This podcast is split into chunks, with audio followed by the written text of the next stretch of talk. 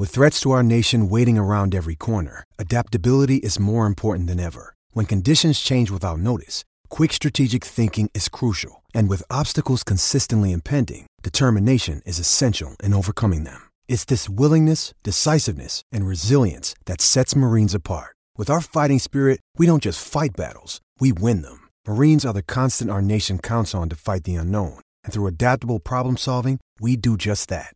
Learn more at marines.com. Look, Bumble knows you're exhausted by dating. All the must not take yourself too seriously and 6 1 since that matters. And what do I even say other than hey? well, that's why they're introducing an all new Bumble with exciting features to make compatibility easier, starting the chat better, and dating safer. They've changed, so you don't have to. Download the new Bumble now. What's up, everybody? Paul Hickey here with NoOffSeason.com. Welcome to the NoOffSeason.com family and the Sports Card Strategy Show. We are here to help you make money flipping sports cards and build a collection that increases in value. Connor is cooking some stats up in the lab for Wednesday's show and preparing to go to CGC Cards with Andy Kaysen and I for a behind the scenes tour tomorrow. So he'll be back Wednesday. Joining me on today's show is Anthony Richardson, Colts QB.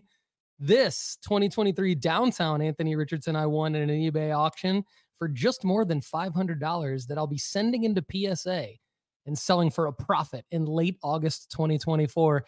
And Seahawks running back Kenneth Walker III. This 2022 Kaboom rookie PSA 9 that I got for $300. You want to know how to buy the right card for the right player at the right time. And I'm here to help you. On today's show, we are going to talk about how to make money on vintage sports cards. I'm pumped about Paul's pickups. We'll hit on a new selling marker for Bronny James. We'll talk about why golf cards could be getting a boost. And of course, we'll talk directly to members of our nooffseason.com family and answer your questions. Fire show coming up right now. My brother. What's up, my man? How you doing? I'm well. How are you? Yes, yes, this is DJ Ski, and this is the Sports Card Strategy Show. You already know there is no off season. I'm Jeff Wilson, and I'm loving the content here on the Sports Card Strategy Show. There is no off season. Doing really well. Thanks for doing this. Happy to do it. All right. You ready to rock? Ready to go. What's up, everybody? I'm Paul Hickey with NoOffSeason.com. This is the Sports Card Strategy Show brought to you by Graybo's Sports Cards. Graybo's Sports Cards is a local hobby shop owned by Gray Burnett, Ryan Fitz, and Duke Denny One Time Dodson. They're located in the Arts District of Richmond, Virginia. Graybo's sports the best selection of raw and graded singles in the mid Atlantic and a wide variety of wax. Graybo's breaks on whatnot and or drip five nights a week. Listeners of Sports Card Strategy can receive a 10% discount from Graybo's on drip, whatnot, or their website at graybos.co by entering the code strategy2023. You can follow all of Graybo's news and updates on Instagram at Graybos underscore cards. Don't forget to get a free 30 day trial at nooffseason.com today to help you make money flipping sports cards, build your sports card investment portfolio, get unlimited advice from our experts, and take sports card school to navigate the hobby. That's nooffseason.com. Get your free 30 day trial today. All the data we use on the Sports Card Strategy Show is from MarketMoversApp.com. Use code NOOFFSEASON at MarketMoversApp.com to get 20% off for life after a free 14 day trial. All right, let's get to the Sports Card Strategy. Yo, yo, what's up, fam? How's everybody doing out there? So much to talk about today. Good to see everybody. We're going to get into some live chat love here in a second. Again, on today's show, we're going to talk about how to make money on vintage sports cards. Some of Paul's pickups that I am pumped about. A new selling marker for Bronny James. why golf cards could be getting a boost. I see golf card collector in the live chat. That's my guy, Mike LaCusta of Fondling Cardboard. And of course, we're going to talk directly to members of our nooffseason.com family and answer your questions. So please, live chat. Remember to ask your questions in the live chat, along with dropping some L's and W's if you want. We're going to shout everybody out at the end of the show if we haven't shouted you out prior to. So let's get into it. Live chat love. Let's say hello to Red Five Cards. Good morning. Craig's Cards 11. Yes.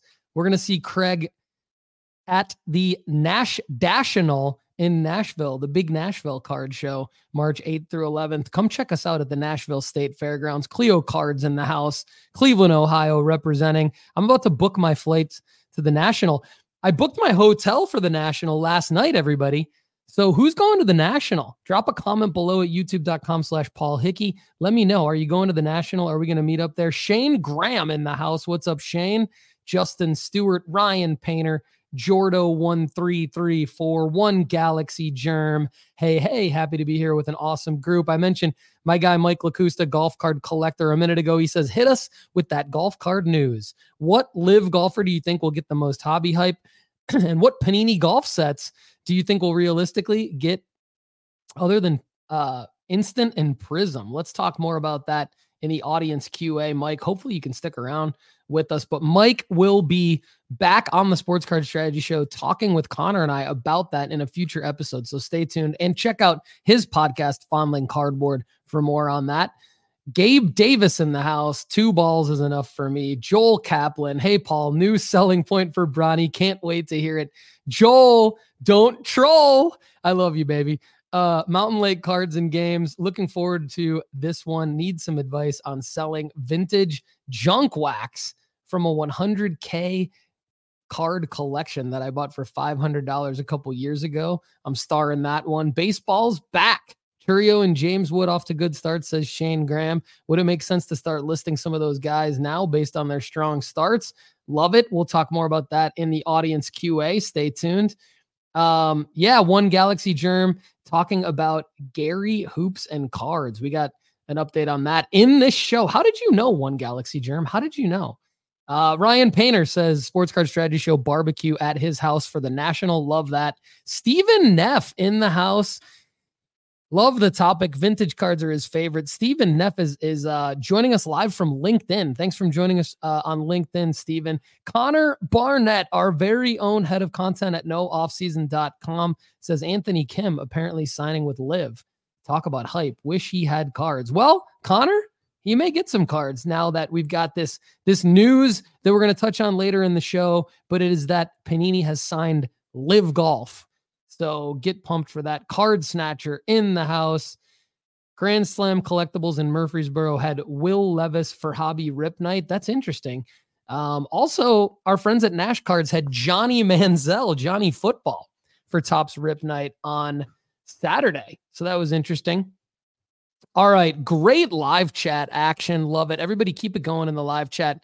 If you like the content we're putting out on a daily, weekly basis, please, everyone, listening on the podcast apps, watching on YouTube, watching on LinkedIn, come over to YouTube, watching on X, come over to YouTube. Be sure to like, comment, and subscribe at youtube.com slash Paul Hickey. It helps us out more than you know. And of course, join the Discord at sportscardstrategy.com to participate in the ongoing conversation as well.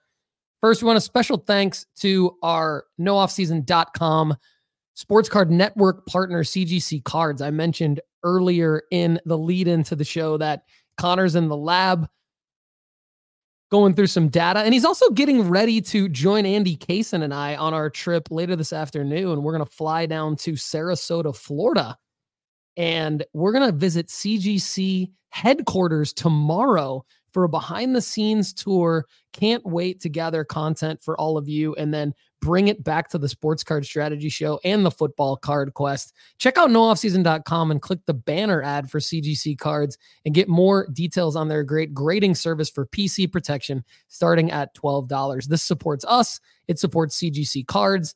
And of course, please know that I am grading all of my cards for flipping purposes with PSA, but I'm always considering sending some of my lower dollar cards to CGC to try out their experience for myself. And I would venture to guess that my uh, trip to CGC tomorrow will actually help me determine whether or not that's going to happen. So stay tuned for that. Are you ready to start grading your cards? CGC Cards is the perfect place to slab your favorite football cards.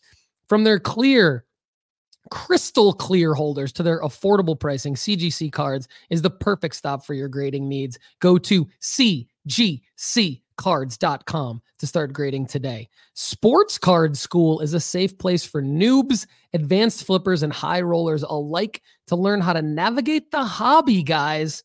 Learn to navigate the hobby and build a collection that increases in value. Go to sports cardschool.com now. Get a free 30-day trial at nooffseason.com today to start learning our guidelines, strategies, and plays to help you make money flipping sports cards to fund your PC and other things in your life. All right. Time for the question of the day. Question of the day is actually it was asked on last Wednesday's show with Connor and I. It is should you grade a 1 of 1?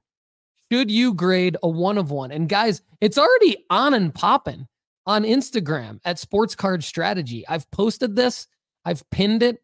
Go to Sports Card Strategy on Instagram. This is pinned on the IG profile. Comment. It's already on and popping. Should you grade a one of one? This is a question that has been asked and addressed frequently on the Sports Card Strategy Show. Typically, we get a bit of a mixed bag. What is your take on this? Should you grade a one of one? 3H Collectibles has already said yes and no. If it doesn't look like it will gem, then I'd just get it slabbed and authenticated. If it will gem, you might as well. This is a market that will pick it up for prestige and people will know what they are getting is perfect. Rom Cards 504 says typically no, it's already got value as the only one of its kind. So you can see a lot of great debate here. But then Hobby Arena 23 says absolutely to protect it at a minimum, it should be slabbed authentic. A 10 one of one is much more valuable than raw. If it grades under a nine, crack it, worth the gamble. Wow. Sounds risky, Hobby Arena.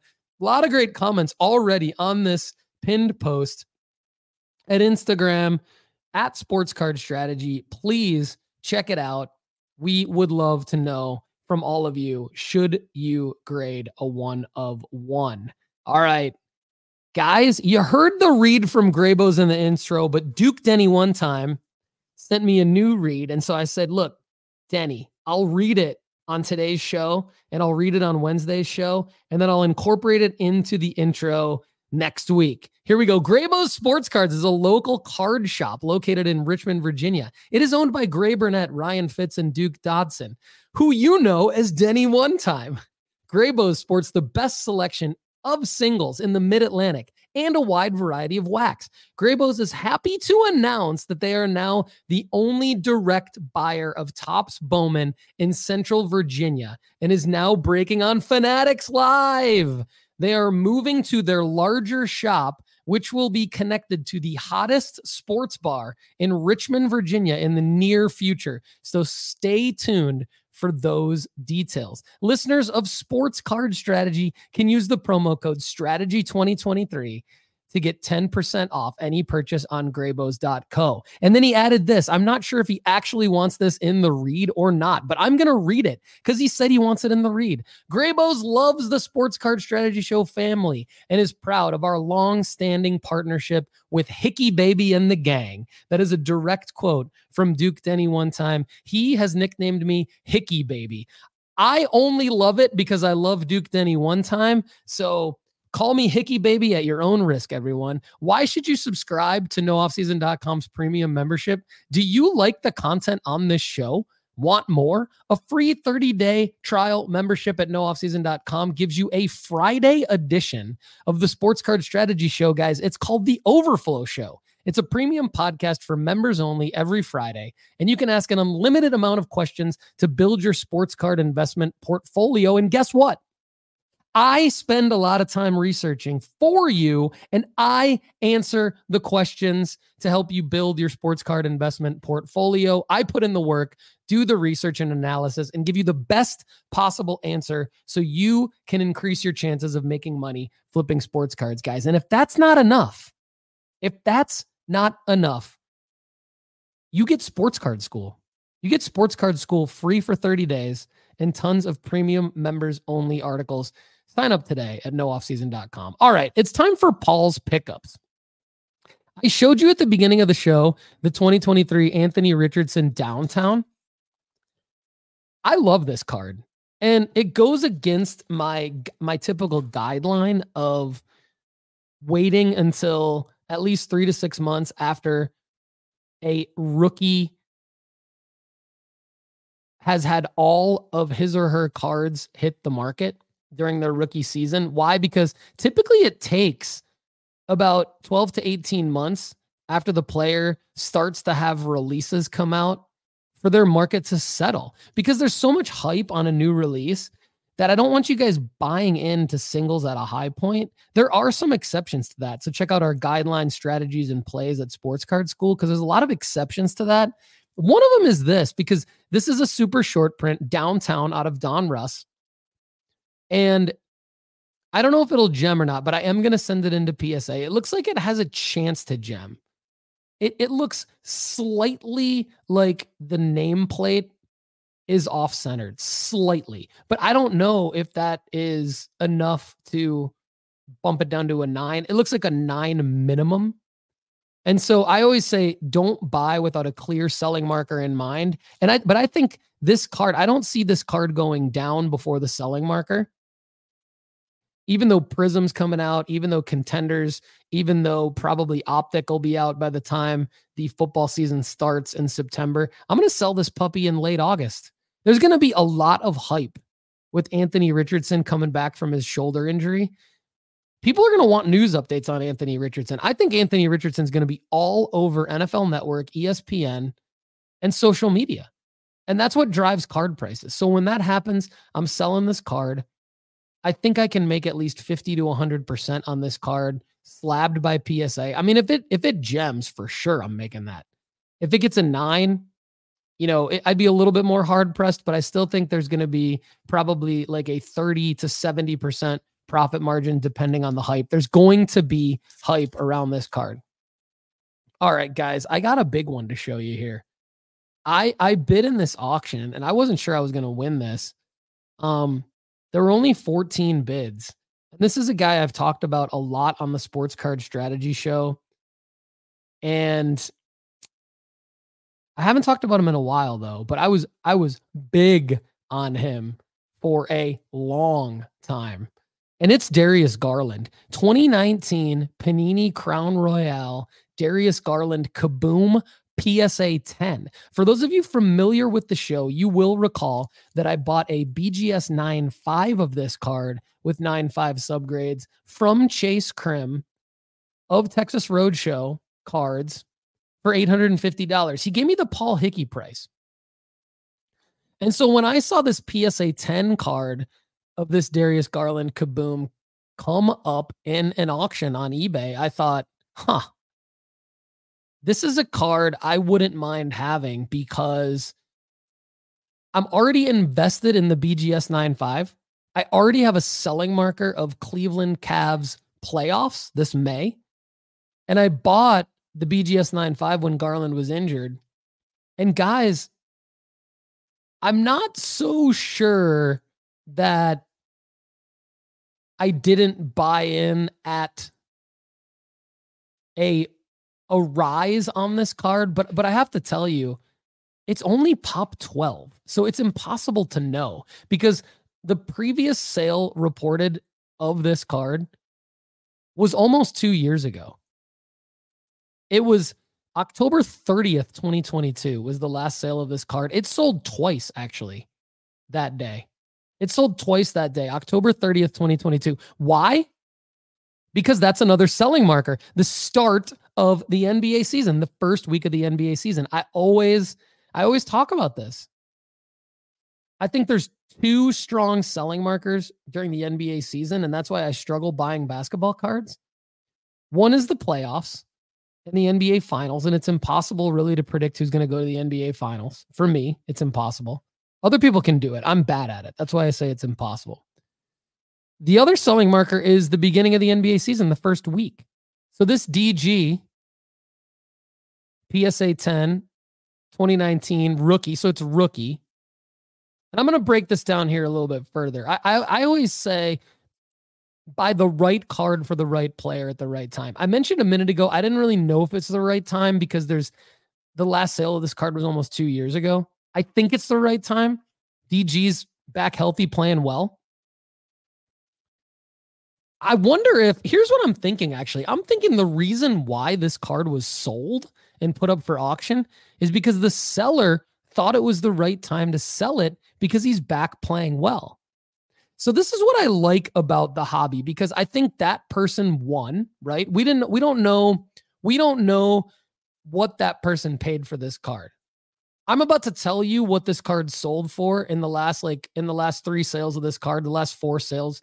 Actually, I'm going to tell you the last 5 sales of this card before I bought it. And and and let's hope that that person that sold me this card didn't pay the amounts that I'm about to tell you that this card sold for. Let's hope that I can sell this card for something close to the amounts I'm about to tell you guys. But let's hope that that this person bought it raw and graded it. Okay? Um because if they bought it raw and graded it or if they or if they pulled it and graded it, they won huge because I bought it for $1161. $1,161. It ended last night at 9 p.m., 14 bids, but the, it had like over 60 watches. So I thought this was going to sell for like $1,500. I thought I was going to lose it because my max bid was 1200 I had a couple different reasons to buy this card. One is kind of the old investing philosophy of like, well, if you're already invested in something that you believe in and then you see it for a similar price or even a lower price, you should, if you really believe in it, you should buy more of it. So that was part of it. I thought I already own a BGS 9.5 of this card. I bought it for 850.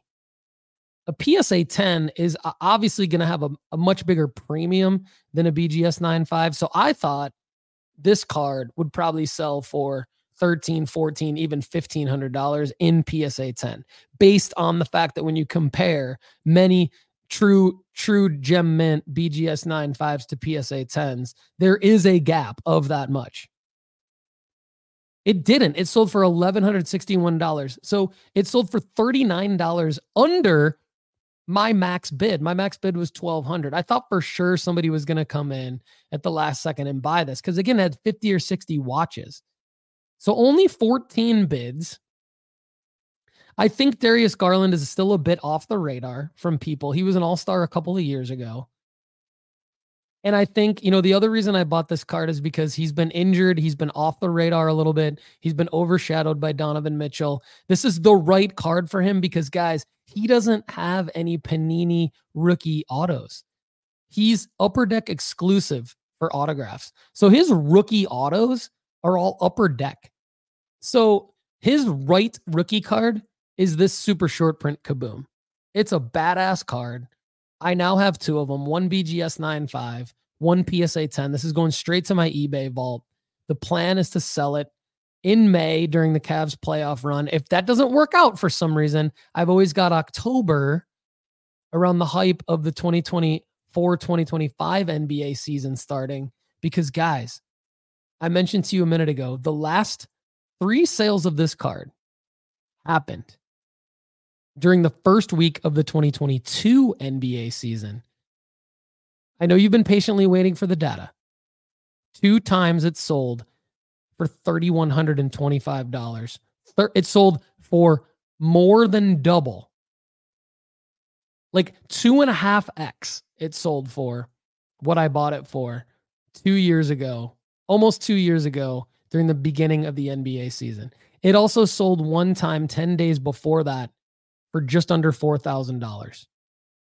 Guys, it sold two months before that, August 12th of 2022 for 38.50 and it sold August 11th of 2022 for $7180. This is a pop 12 card. So, I'm pretty effing pumped about it. It's a lot of money into it. There's no way I sell it for less than what I bought it for. That just is not going to happen. I think this is probably the lowest you could pay for a PSA 10 of a bona fide NBA All Star rookie kaboom. So let me know what you think. Let me know what you think at youtube.com slash Paul Hickey. Drop a comment, please. Or if you're listening on the podcast apps and you're just never going to go to YouTube, that's fine too.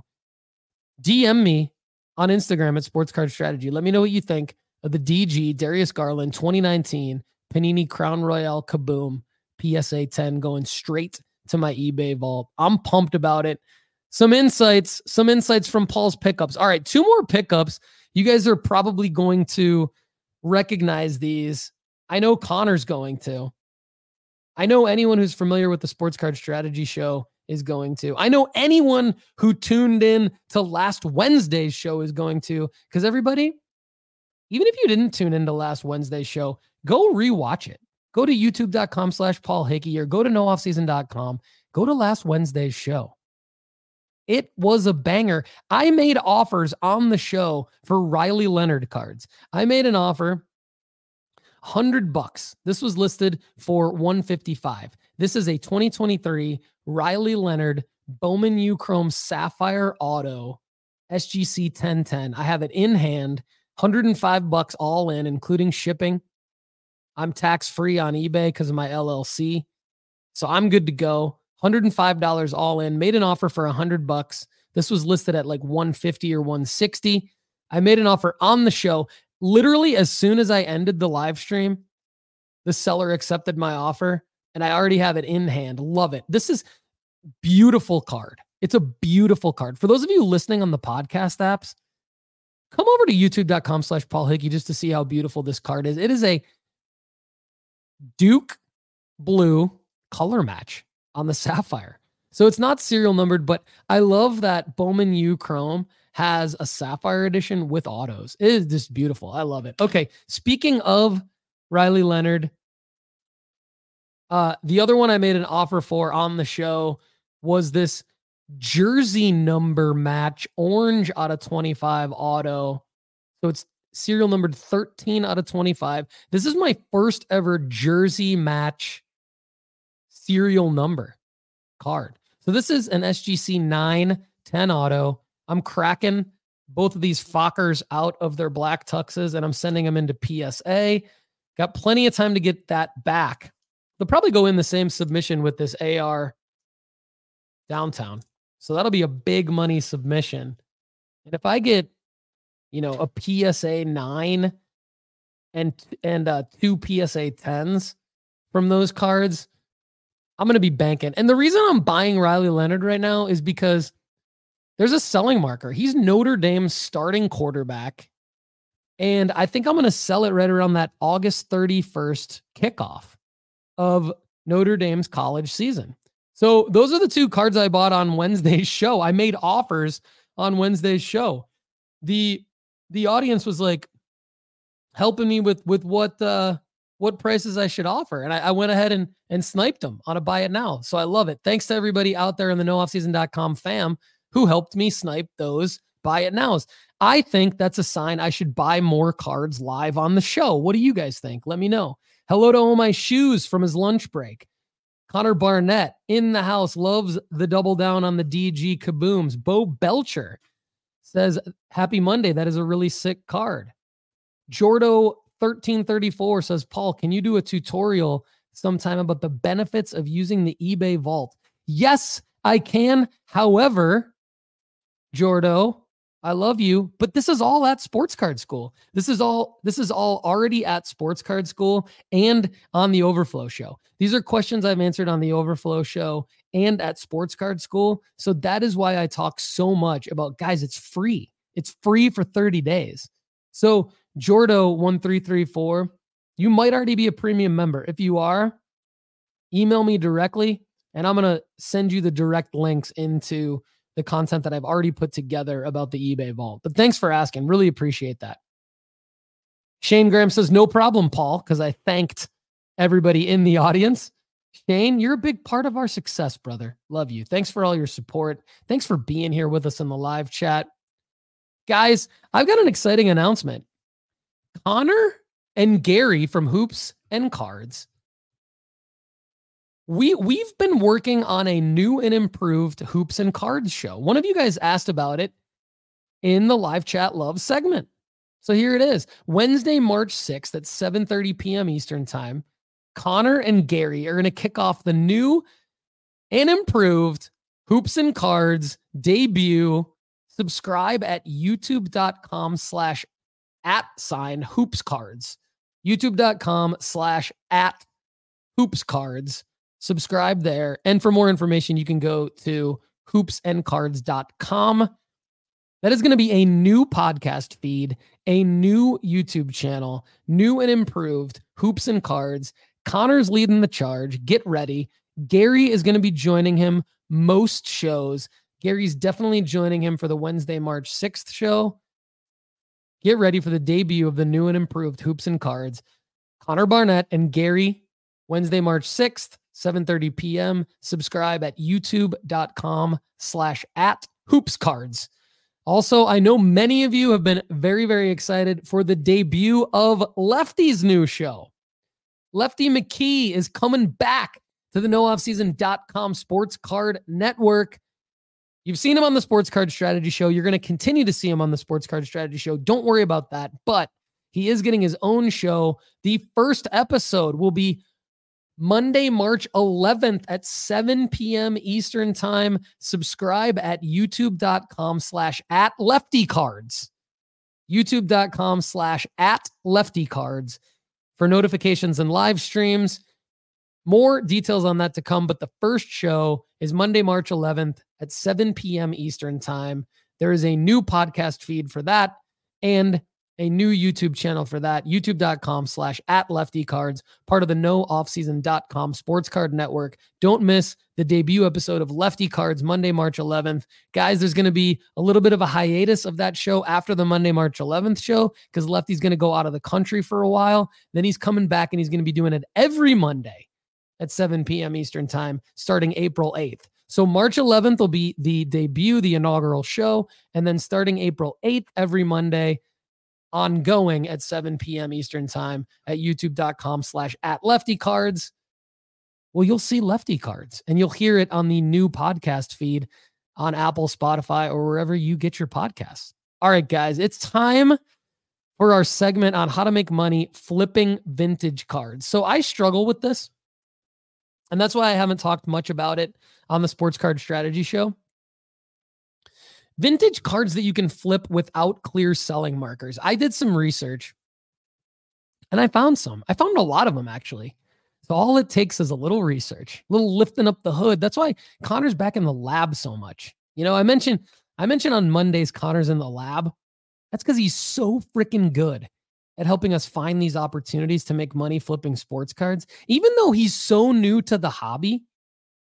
Like he's so new to the hobby, but he's freaking smart, right? So he's back in the lab. I'm in the lab. Whenever I'm not doing this show for you guys, I'm in the lab too, and I'm finding these opportunities for you. And so I think the reason I don't talk a lot about vintage cards is because I say you only should buy a card with a selling marker in mind. And it's really freaking hard to find selling markers for retired athletes, right? But again, all it takes is a little bit of research and and and I think keeping an open mind about what is a selling marker, right? So for ultra modern athletes, current athletes, we talk about a bunch of different non-performance based selling markers. We talk about a bunch of different performance based selling markers. Retired athletes don't have as many selling markers. They're not as active. They're not in the news as much. Even when they are in the news, it's not as big of a new of a of a news cycle for them. Right? Performance and hype really drives the prices up and retired athletes just don't really have any performance and they have very little hype. But I researched vintage cards that you can flip without clear selling markers. I'm about to give you several of them right now. And I was inspired by a guy named Rob. I was inspired by a guy named Rob. This guy, Rob, has a YouTube show called Rob Opens Wax. So I'm going to give you my top cards that I found that you can flip without clear selling markers. And then I am going to bring in Rob for a conversation that Rob and I have about other ways that Rob can share to make money flipping vintage cards. So here we go. All right, up first, the 1989 Upper Deck PSA 8 Ken Griffey Jr. Okay, this card is from the junk wax era. Make no mistake. Because when you look at the pop counts of this card, really in any PSA grade, they're astra freaking nomical. Like the PSA 8 is it's literally 14 cards away from being a pop 40,000 card. That's insane. That's ludicrous. Okay. But what I like about this is that because it's a pop 40,000, there is a big enough sample size of data to look at the pattern recognition here and to have a sports card strategy for how to flip it to make money. And the pattern that I'm about to show you is going to be the same for all of the cards that I am going to rattle off. Some of them are going to have bigger profit margin than others. This Griffey doesn't have a huge profit margin. It's marginal, but it's safe. It's safe because it's liquid. This card trades a ridiculous amount of times in a 365 day period. For those of you watching, you can see my screen and you can see the amount of transactions that this card has over the last 365 days. It sells mul- basically multiple times a day almost. Okay. So now you're in a situation where how do you make money off of this? Well, if you look at the chart, and for those of you listening on Apple and Spotify, I'm just going to tell you it's up, down, up, down, up, down, up, down, up, down, up, down, up, down, up, down, up, down, all year long, every year. Okay. So you got to look for what's the down and you got to look for what's the up. The down is around $50. The up is around $100. So when you can get this card for 50, you should buy it. And then what you should do is you should list it in a buy it now or best offer for over a hundred.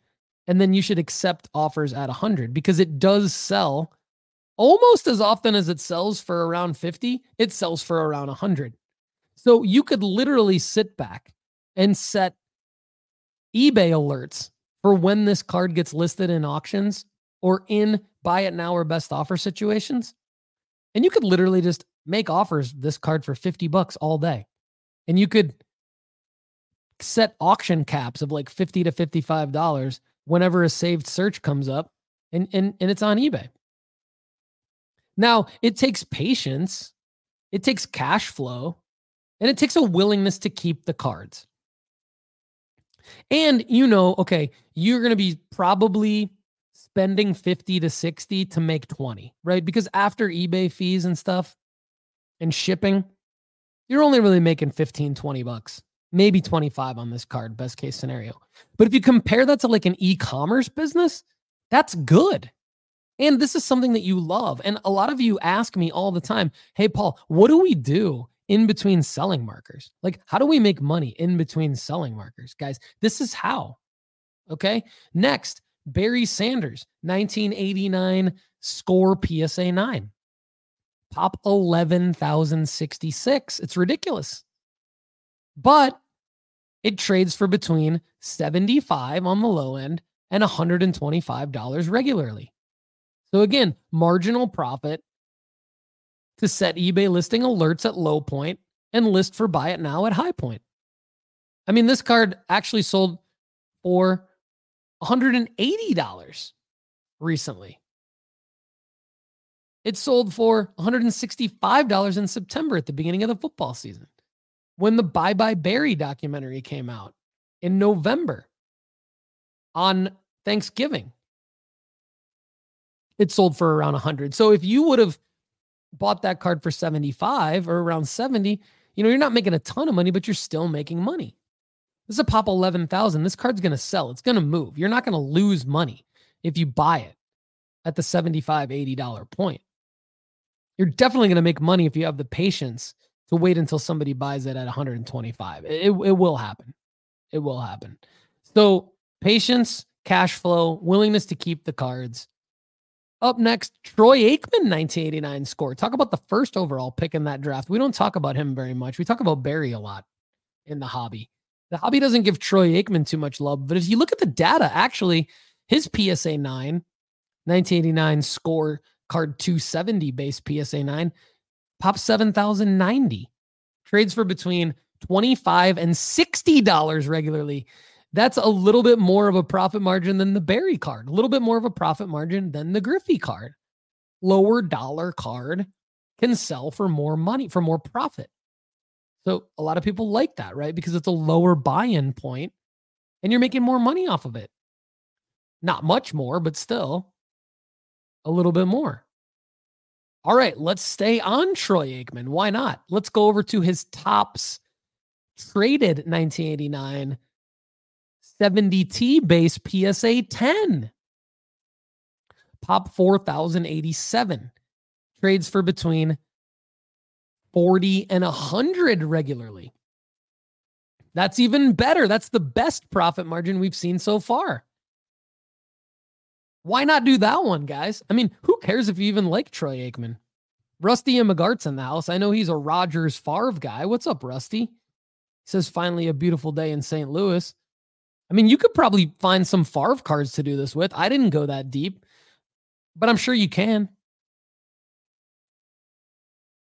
I mean, Favre's got some junk cards, but I'm sure you could find some Favre cards to do this with.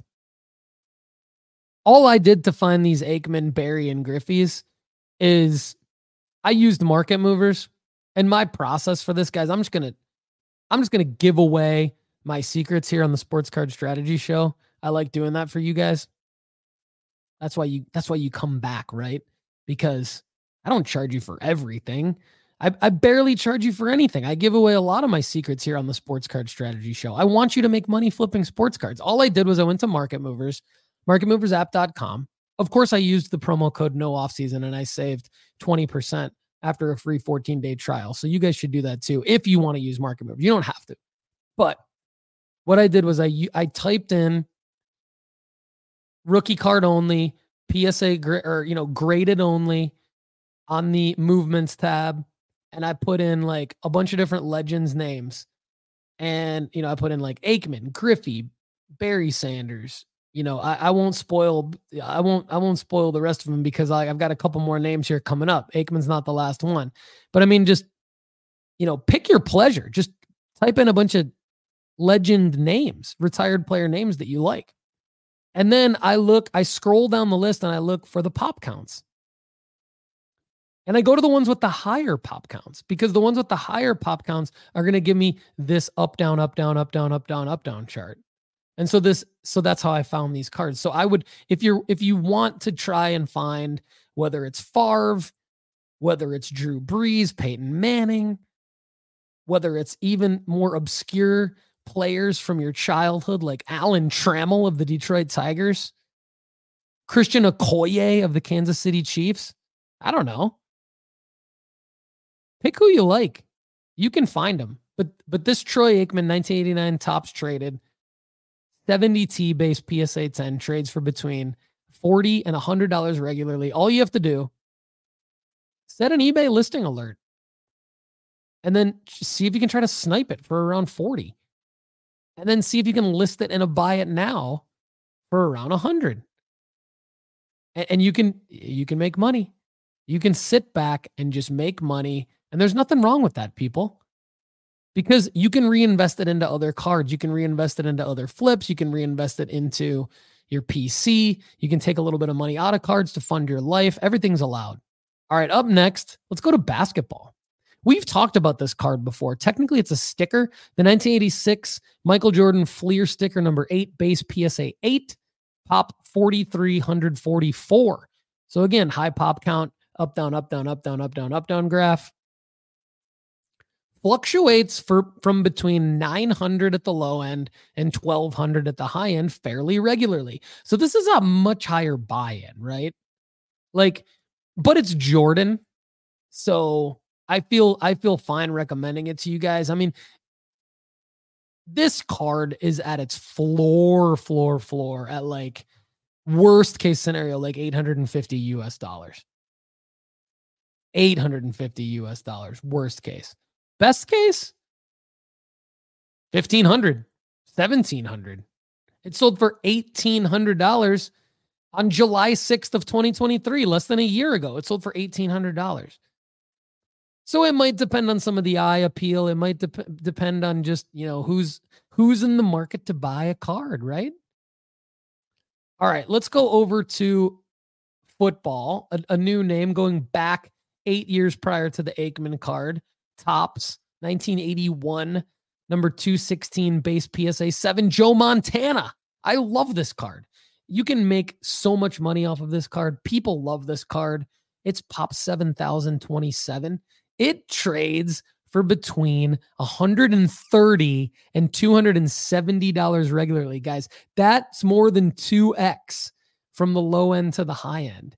This is like a freaking like golden goose card. It's laying golden eggs. All you have to do is buy the egg at $130 and then sell the egg at $270 and the goose will just keep laying eggs for you. Joe Montana, 1981, Topps 216 base PSA 7, pop 7,000, trades for between 130 and 270 regularly. Set your buy alerts on eBay. Try to snipe it for 130, even 150. You could even go up to 180. I mean, this, and it's not just like every once in a while, it's like multiple sales consistently for around 250 to 280 so that's why i say trades for between 130 and 270 regularly okay before i bring in my new friend rob from rob opens wax my last card for today this could have gone on forever by the way like this is what i love about this so there will be more of this at nooffseason.com you can bet let me know if you want more of this at the Sports Card Strategy Show. The 1986 Fleer 57 base Michael Jordan rookie, BGS 85. Don't have a pop count because not readily available in the Market Movers app integration with Beckett grading, but it sells for between 500 sorry, it sells for between 5,000 and 7,500 to 8,000. So between 5,000 and 8,000 dollars regularly. So that is a massive profit margin. Not as big of a profit margin as the Montana. It's not a 2 to 2 2.5x, but it's close. It's close to a 2x. A lot bigger buy-in. You got to be a, you know, more of a high roller. $5,000 you got to have to put in and then you flip it for a profit of over 2000 upwards of $3000 potentially so there are ways to make money flipping vintage sports cards and that's what i wanted to bring to the table in today's episode. And right now i'm going to bring in my new friend rob from rob opens wax to walk us through even more ways to make money flipping vintage cards. Let's go. I'm here with Rob from Rob Opens Wax on YouTube. Rob, welcome to the Sports Card Strategy Show and the nooffseason.com family. We are pumped to have you here today. How you doing, man? Thank you so much for having me here today, Paul. It is a pleasure to be here. Looking forward to chatting. Definitely. So, before we get into it, tell us about yourself and your background in the hobby and what you're up to these days. Sure. So, I started collecting back in the mid early 80s. You know, the first pack of baseball cards that I've ever had in my hands was probably an 83 Topps uh, pack. Then in the late 80s, like everybody my age, got invested in the junk wax 87, 88, and started working at card shows with uh, my dad and my brother. So we we'd go get a table at the local card show for 30 bucks and put all, all, out all our wares like an 89 upper deck Griffey or whatever we happened to have to sell and sold those. So during that time up until about 93 is when I kind of stopped collecting. Went off to college, did all that stuff, but uh, came back to it after after about 2000 and something that I always enjoyed was vintage cards. The cards that obviously I'd put away as a kid from 88 and 89 and 90 were worthless. So I started buying all those cards that I had always wanted as a kid but could never afford, right? Uh, uh, 1933 Goudeys and 75 uh, Jim Rice rookies and things like that that always seemed out of reach. But now that eBay was available, those cards were relatively cheap to buy. So started collecting those. Uh, I've always loved baseball as well. I'm in the Boston area, so always followed the Red Sox, had seasons tickets for a number of years, saw them win the World Series, and then you know kind of stopped going to the games. But I still love I love the the cards, so I really pay attention to you know 70s and 80s baseball stats and and and before as well. So on your YouTube channel, Rob opens wax. Tell our audience what you do exactly. I, I have I think I understand that you're you're breaking a lot of you're you're ripping a lot of junk wax era baseball stuff, but am I oversimplifying it? What do you what do you got going on over there? No, that's that's exactly what I mean. You can see right up or here. I guess it's over here. You can see I have a few boxes of of leaf baseball cards there. Um, so what we do is I will open up a pack. You see my hands, you see the pack. I open the pack, I read the names very poorly and get excited when we get a hit. I primarily do packs from 87 to about 92, some 93s as well.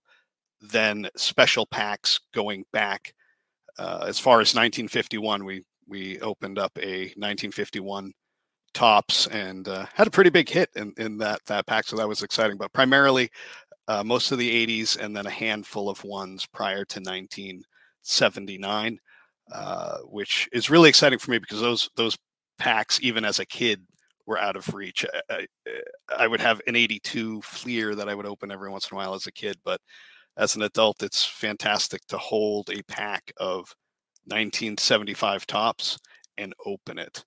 Um, I try not to destroy anything that's a pristine conditioned pack so that the collectors, you know, who are going after these packs, which I do too, I collect old packs as well. I don't want to destroy something that looks pristine.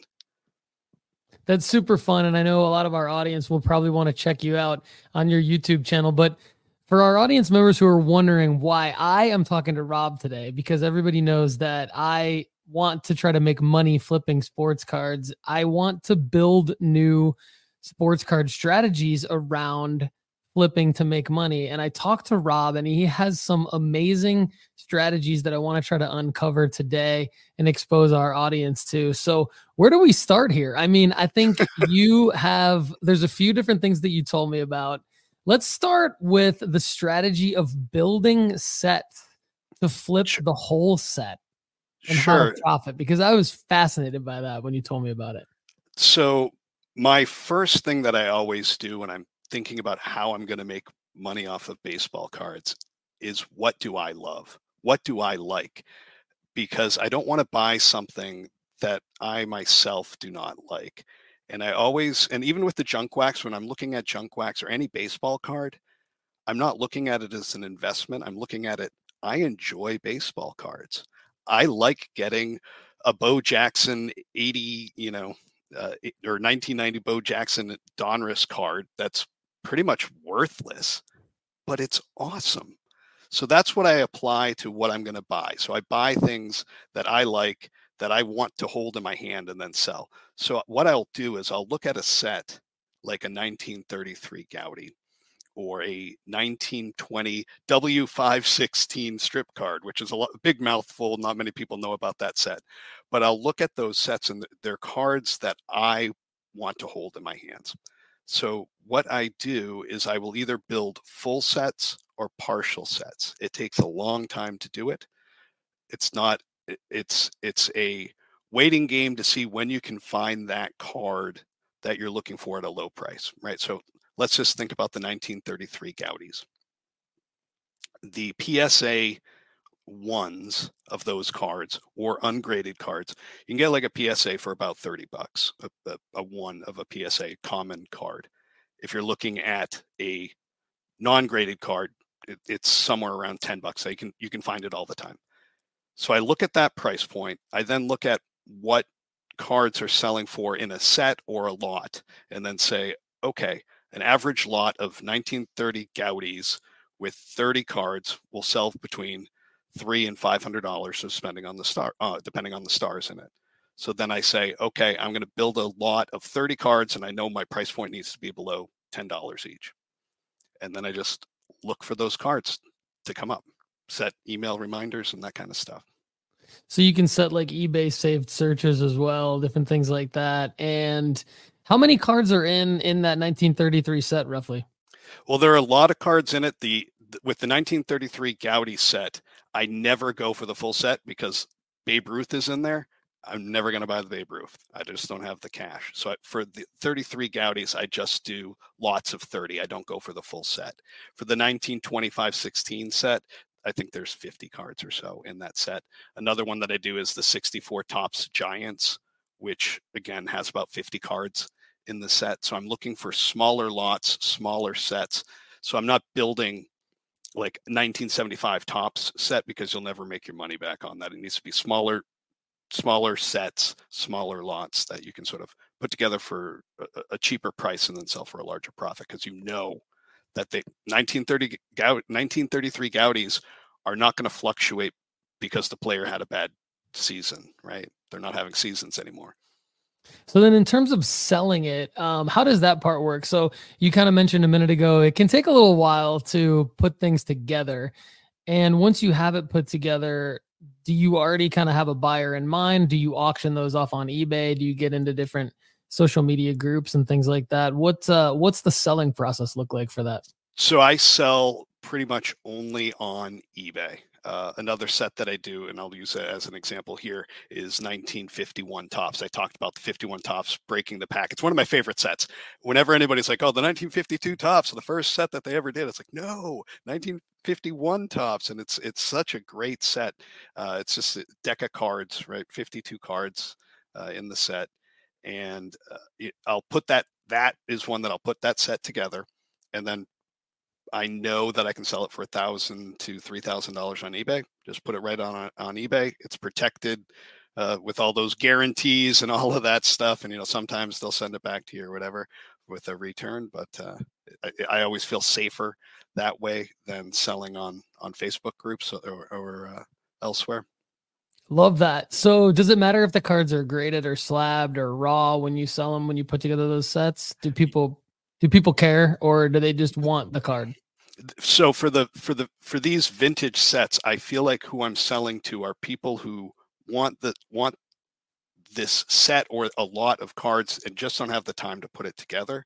So I've found that as long as I'm going consistent for the grouping so it looks good. So for example, I might put together a 51 top set that is a trash set like you know where every card is bent and whatever and i know i'm only going to sell it for $500 but i put it together for 80 bucks right uh, or i might say okay this one's going to be a little bit higher graded one so i will make sure that i get a yogi berra eh, that's a nice graded card and some of the other big stars in a nice grade and then raw with the others uh, it's just it's a matter of making sure that there aren't outliers in the the form. So you don't want to have a pristine Yogi Berra, uh, which is one of the, the most expensive card in the set, and then the Bob Feller, which is like number two in the set, is ripped in half, right? Because they'll be like, oh well, I want the huge, nice uh, Yogi Berra, but also want the Feller. So you just kind of have to have them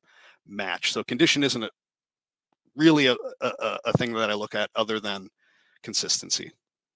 Rob from Rob Opens Wax on YouTube clearly knows his sports cards, clearly knows his baseball cards, and he's doing a lot more than just simply funding his junk wax channel. As you can see here, the other thing you mentioned to me, Rob, is uh, you have an Eddie Murray card, uh, 1978 Eddie Murray card that you mentioned that it fluctuates enough in price and it's liquid enough where you flip it multiple times. I did a little bit of research and I think I can tell maybe down to the grade which one you're talking about. Can I take a quick guess here? And sure, go ahead, go ahead. Okay, is it the 1978 tops number 36 PSA 8 Eddie Murray? Yes.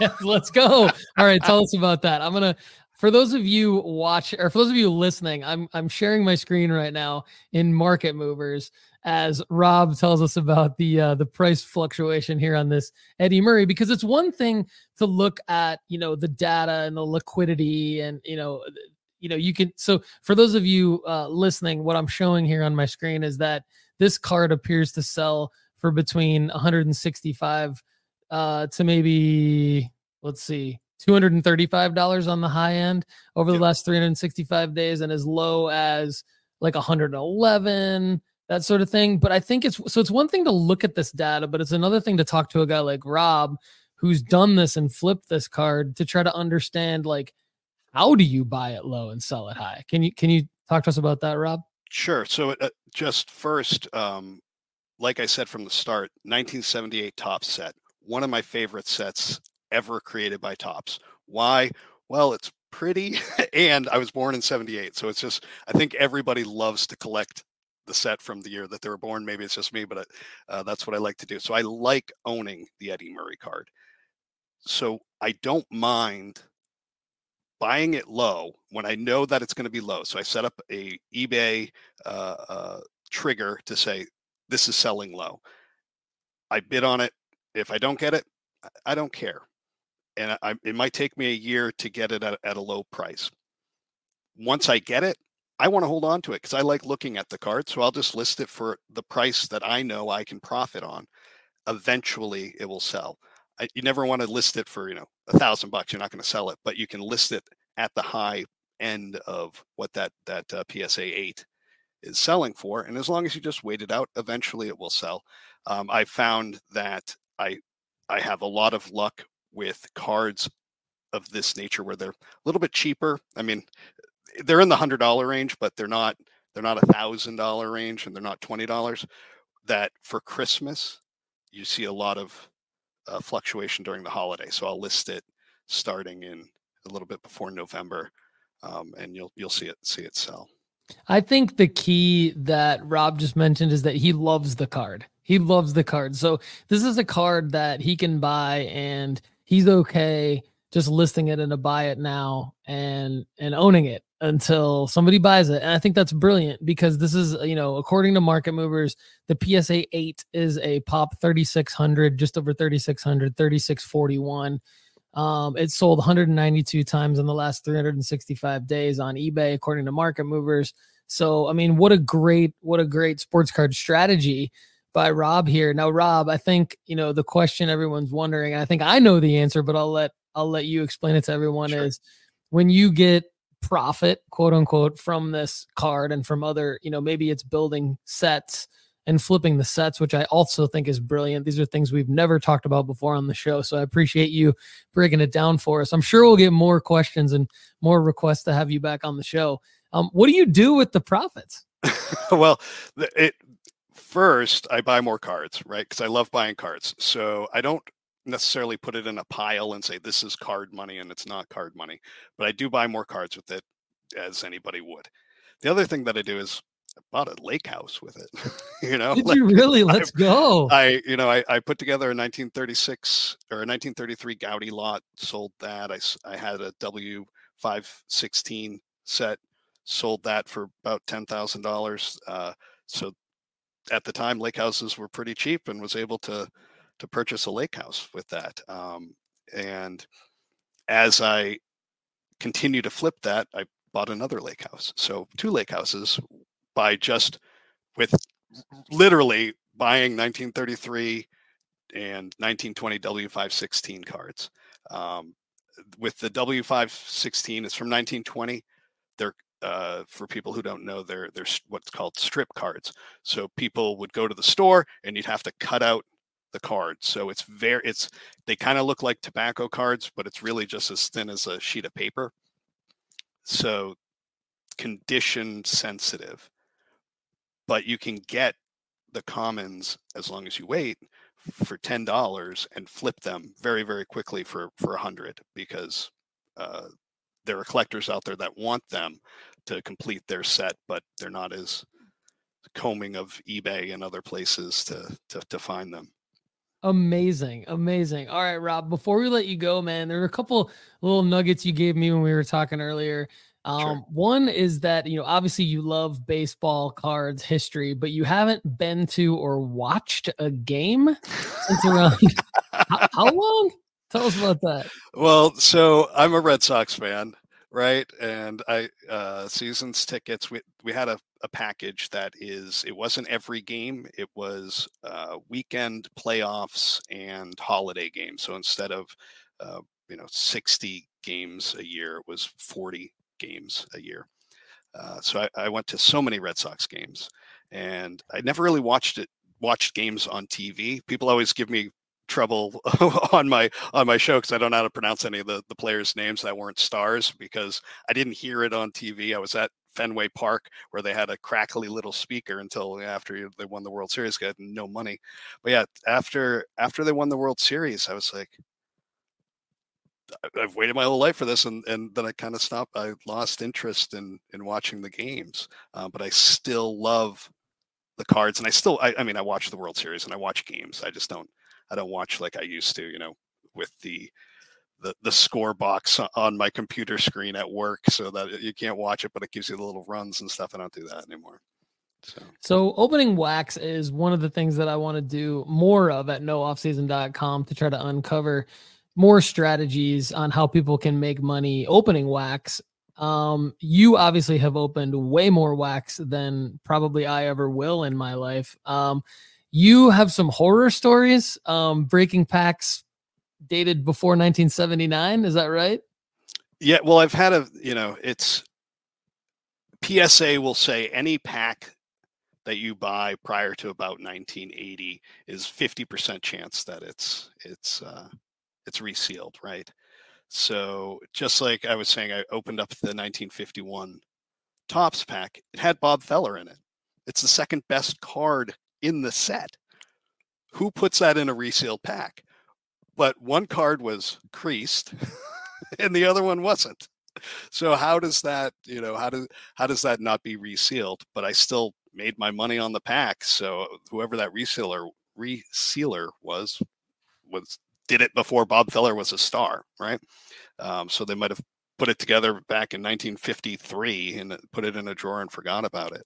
Um, I've also had a few different uh, uh, experiences with like 1975 uh, or 78 or 79 where you open it up and you're like, huh, there's a wax stain in the middle card or a gum stain. Uh, you just go with it. In, in the end, I don't care right? I, I'm looking at these cards as um, I'm not opening up a pack from 1976 to make my money back. You're not going to make your money back on the pack. Why? Because it's you're only getting 15 cards out of seven or 800 cards in the set. So percentage wise, like you have a 3% chance of getting whatever card it is in the set. That's like going to pay for the pack. And, a, and then it needs to be a PSA 10. It's not going to happen. So you have to love it, I do it because I just love opening up wax. I mean, on Saturday, I sat for four and a half hours live streaming on YouTube. Uh, had I think it was like the total is you know twenty thousand people that that watched, but it was at one time between you know 200 and 300 people watching me open up 1989 Topps cards. It's just fun. Love it. We love having people like you in the hobby, Rob, and I'm super excited that we hooked up and are creating content together. Thanks so much for joining us here on the Sports Card Strategy Show, part of the nooffseason.com Sports Card Network. Before we let you go, any anything else you want to add here on the Sports Card Strategy Show to our audience? I, I, I don't think it's anything that I've uh, I haven't already said, but it's it's baseball cards are fun and people need to remember that fact. A lot of times I'll get comments on on a, a, video that just says, "But none of it's worth anything." Right? And I know we're talking about investment, right? And that's that's another aspect of it. But also, it doesn't have to be worth anything. It can just be fun. Like I love looking at my my binder from when I was a kid that has, you know, uh, Kenny Lofton, 500 cards of Kenny Lofton that each one's worth a penny now. But it's awesome. I loved Kenny Lofton. I loved Kenny Lofton. he was my PC, man. that's awesome. That's awesome. I agree. It can just be fun. And we all know that, you know, the most fun thing is making money, but, but everything is allowed. Rob, we love you, man. Thanks so much for joining us. Thank we really appreciate you. We'd be happy to have you back anytime, man. Would love to be back anytime. Rob opens wax, bought a lake house, two lake houses. If I cared about clickbait, that would have been the title of this episode. How to buy a lake house flipping sports cards, but I'm not that guy. And I don't think you're that audience either. Fam, nooffseason.com fam. But what do we think about Rob Opens Wax? I mean, pretty interesting stuff there, in my opinion. I think he brought some nice vintage sports card strategies to the table. One that I never thought of is doing a little research and then building a set to flip it as an entire set. So fascinating stuff there. And, you know, I'd like to know from you all of the cards that were mentioned on this episode from his 1978 Eddie Murray PSA 8 to my 1989 Griffey PSA 8, my 1989 Score Barry Sanders PSA 9, my Troy Aikman cards, the PSA 9 from Score 89, and the Topps Traded PSA 10 from 89, the Jordan Fleer sticker 1986 PSA 8, the Jordan 1986 Fleer 57 BGS 85, or the Montana 1981 Topps 216 base PSA 7. Which is your favorite? Which would be your favorite to buy and own while flipping? Rob said his is the Eddie Murray. I'm going to go ahead. I'm going to lead off. I'm going to say mine's the Joe Montana. That might surprise some people, but I think the Joe Montana 1981 Maybe it's because that's the year I was born. I was born in 1981. Maybe that's the year thing that Rob talked about with his 1978 Eddie Murray. I don't know. What do you guys think? I want to know in the comments. And also, Bert Fields, welcome to the live chat. Good to see you. He says, You were getting a question, Connor, with that Rob eBay trigger low sale alert. And uh, I'm glad you mentioned that, Bert. And it's good to see you in the live chat, my man. Actually, there is a lesson dropping this Friday at sportscardschool.com or nooffseason.com. Click on the link to Sports Card School. That lesson is advanced eBay selling tips and advanced eBay buying tips. I think selling tips already launched and buying tips will be launching this Friday. And the buying tips lesson will have the how to set up that alert. So stay tuned for that. We've been talking a lot about that alert on this show. Field says the kid Griffey 1989 would be his. Drop a comment below. Love it, everybody. Really appreciate it. Why should you sign up for our one on one strategist package now? Well, we only have one spot left for February, guys, and we're starting to fill up for March already. So email Paul at nooffseason.com now to lock it up. Why? Because you get me helping you one on one with your buying and selling strategy for a full year. Not only that, but your inventory tracking and your portfolio management, your bankroll management. You get me helping you one on one with all of that. Email paul at nooffseason.com now to get involved. All right. We talked about golf cards getting a boost at the outset of the show. That is because Panini has signed LIV Golf. Panini America, the world's largest sports entertainment collectibles company, according to them, has just announced a multi year partnership with LIV Golf that will make Panini the exclusive trading card partner for the LIV Golf League. As the first ever official trading cards for the professional team golf, Panini will develop a new series of products never before introduced to fans and collectors across the globe. The partnership also marks Panini's first entry into golf for trading cards. Mike LaCusta, the golf card collector and host of Fondling Cardboard, says that a bunch of new golf sets are coming out. 2024 Upper Deck Golf, 2024 Upper Deck Game Used. Obviously, this 2024 Panini LIV, he thinks Prizm for sure, but maybe various sets. We don't know that. We don't know Prizm for sure, but we're going to try to have Jason, a VP from Panini America, on the show in the coming weeks to talk about which sets will happen. And actually, Mike is right. Panini plans to introduce the first Panini Instant Card program as well as Prizm and Impeccable for LIV. So Mike is right. Shout out to Mike for reading the full press release. Um, I'm, I am now reading the press release for the first time on the show. And Mike is right. Prizm, impeccable, and instant. So, what other brands do you guys think? Mike wants to know. I want to know. Drop a comment below. We'll talk about it on Fondling, Fondling Cardboard. We'll talk about it on the Sports Card Strategy Show. Hopefully, we'll have Jason on from Panini at some point to talk more about it.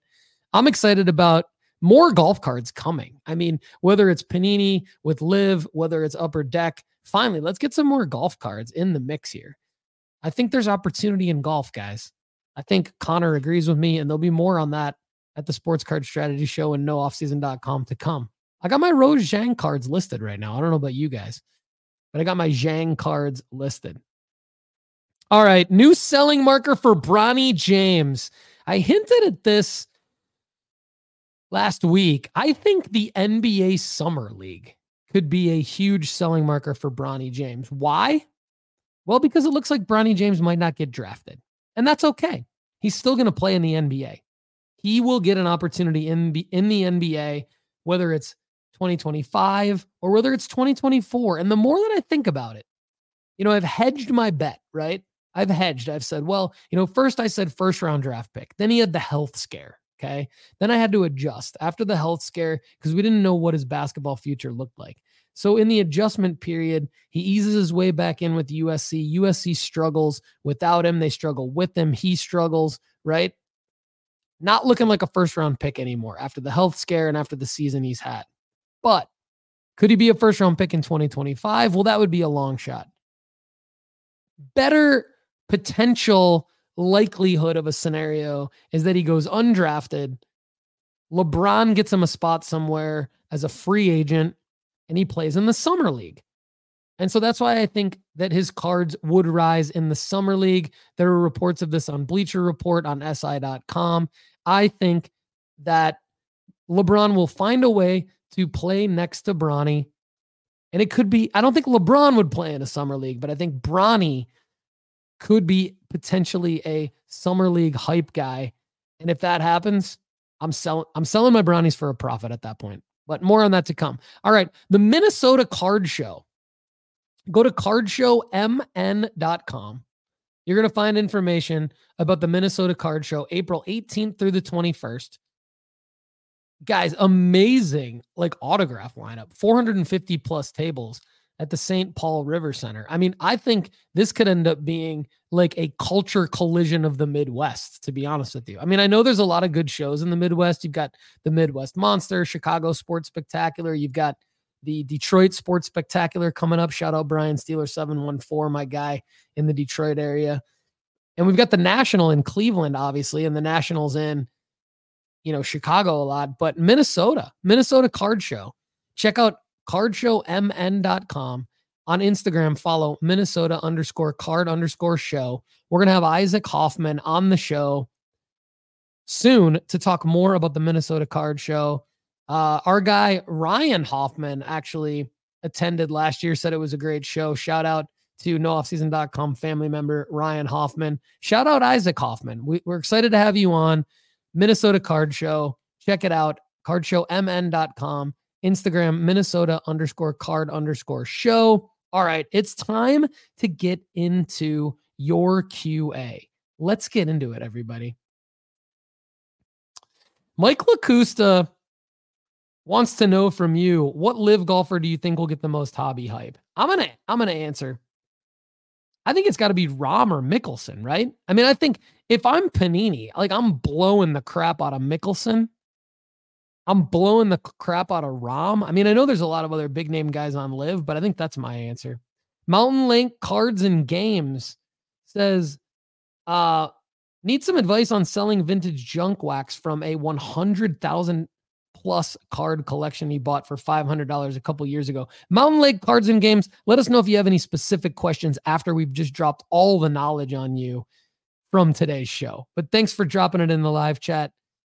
Shane Graham talking about baseball is back. Chourio and James Wood off to good starts. Would it make sense to start listing some of those guys now based off of their strong starts? Well, Shane, at nooffseason.com, we are doing a ton of research. Text sports cards to 1 992 5727. That's sports cards to 1 992 5727. And you will get our sell alerts. We have not sent out a sell alert for Chourio and Wood yet, but I can tell you that we are in the middle of researching Spencer Jones, James Wood, Chourio, Jackson Holliday, all of these guys. So I don't think it's time to necessarily start listing them unless you want to do it in a buy it now or best offer format because you are able to profit. So if you're able to profit, meaning you're up, like the recent sales data shows that you are up from what you paid in for them,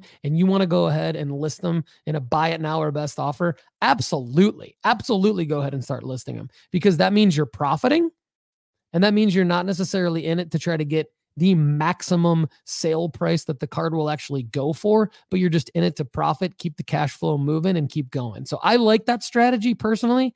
I'm not trying to get the number one all time sale from the card.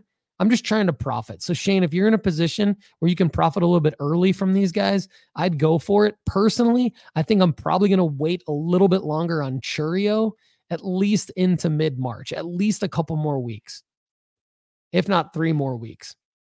I just think the hype will continue to rise as more and more people get interested in baseball season. So I think it's a little bit early, but I don't think it's off. I, I don't think it's off at all. So good question. One Galaxy Germ, I gave the update on Gary from Hoops and Cards. Fresh content coming with Connor March 6th. YouTube.com slash at hoops cards. Subscribe now. Jordo1334 already talked about the fact that at sportscardschool.com, tons of information on the eBay vault. Check it out there. A lot of benefits to the eBay vault. I'll rattle a couple of them off sales tax, safety, ease of being able to track your value of your cards from the vault. There's some downside to the vault. I'm not going to lie, but check out sportscardschool.com for more. Marty Neal, hope to see you at the Nash National, brother. Come find us and Craig's Cards 11. We'll be there with Maddox Yost. Get Yosted. Actually, you don't want to get Yosted. You want to learn how to Yost other people. Okay, Shane Graham asks, I like this one. Thanks, Shane.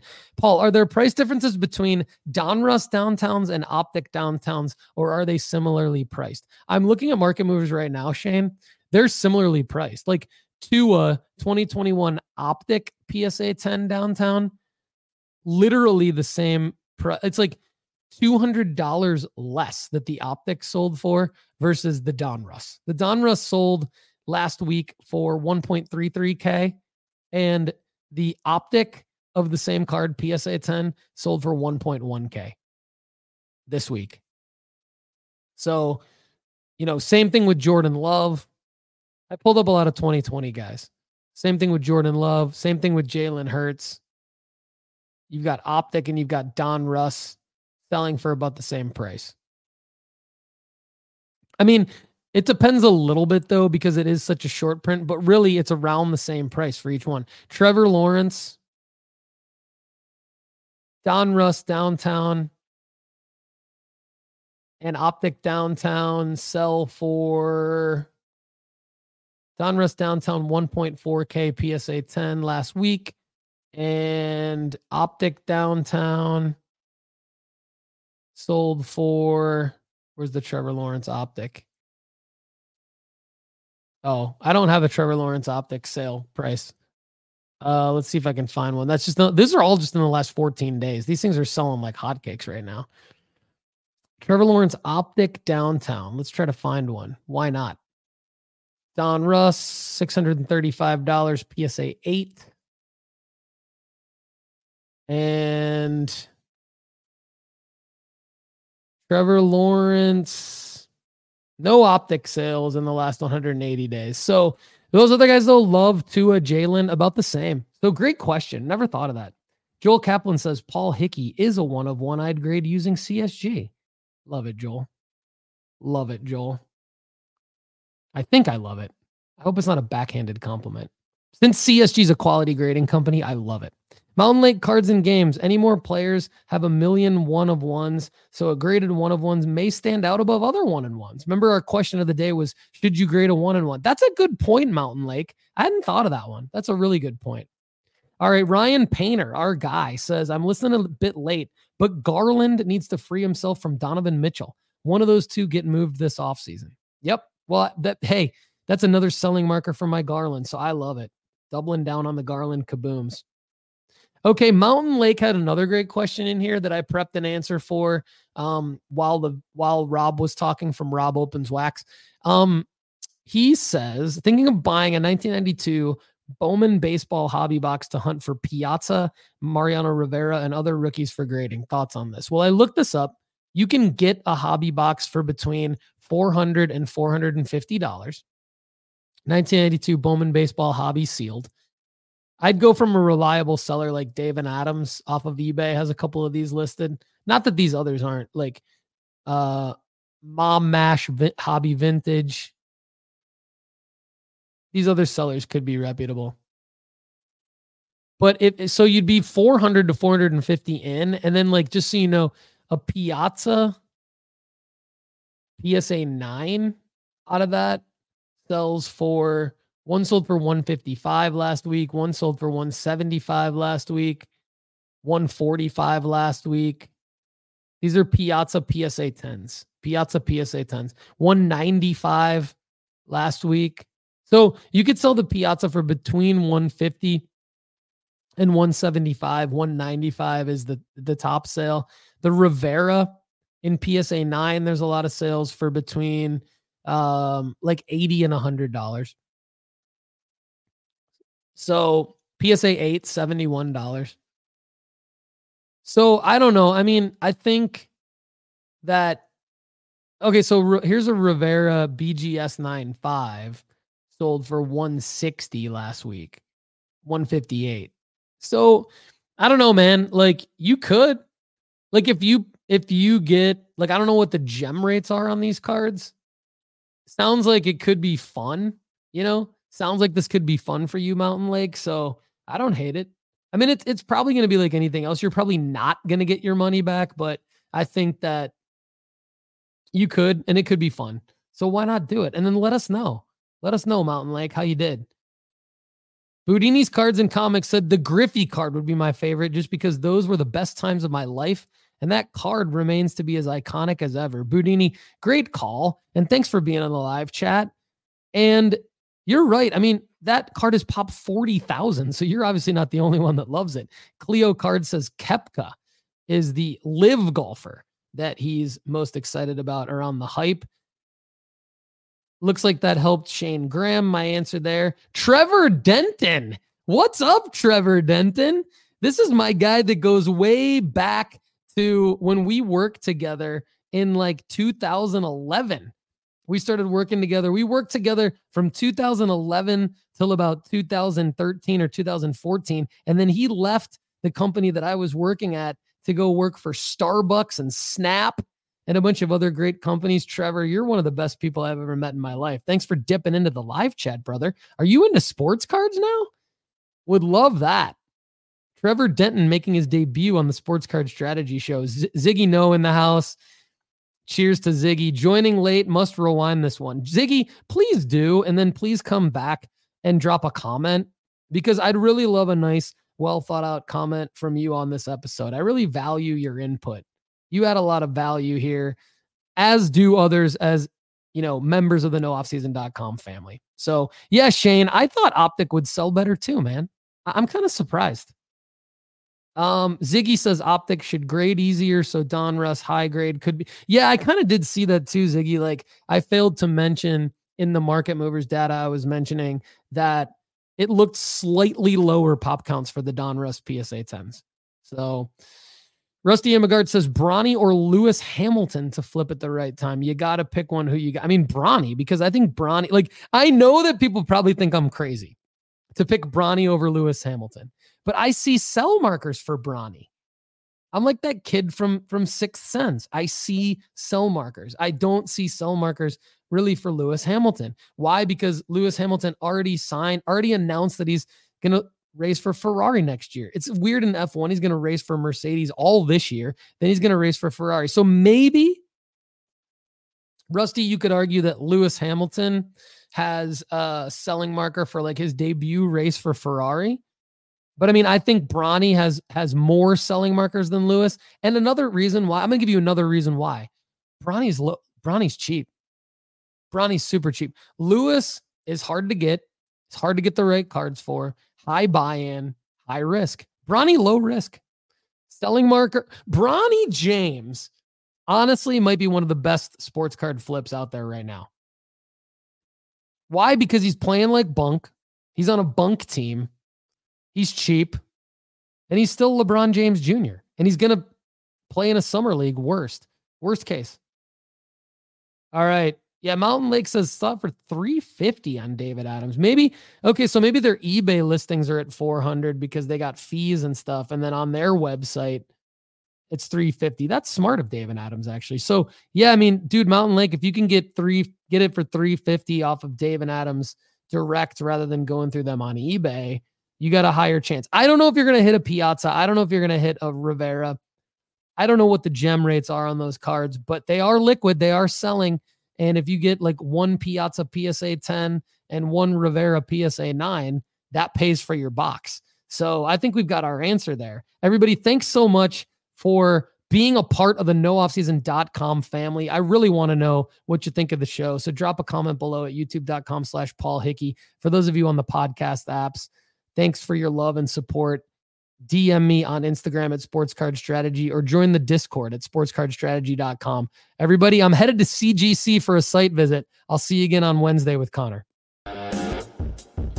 Thanks so much for being here with us on the Sports Card Strategy Show. To connect with us further, please subscribe to the YouTube channel at youtube.com slash Paul Hickey. Please also give us a follow on Instagram at Sports Card Strategy and on X at No Off Season Card. We also have a Discord that you could join at sportscardstrategy.com. Everyone, I'm Paul Hickey. For the rest of us here at nooffseason.com, have a great day. We'll see you again soon.